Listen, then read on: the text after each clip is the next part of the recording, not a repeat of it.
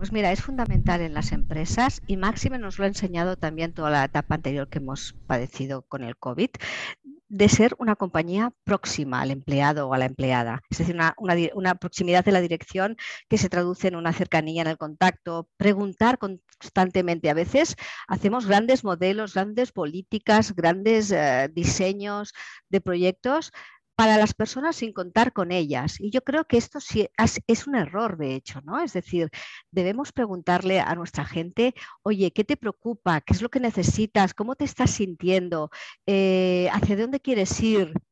Es una forma de estar en constante alerta eh, y cerca de las personas, ¿no? Escuchar activamente, ¿no? Escuchamos muy poco, hablamos mucho y escuchamos muy poco. Y como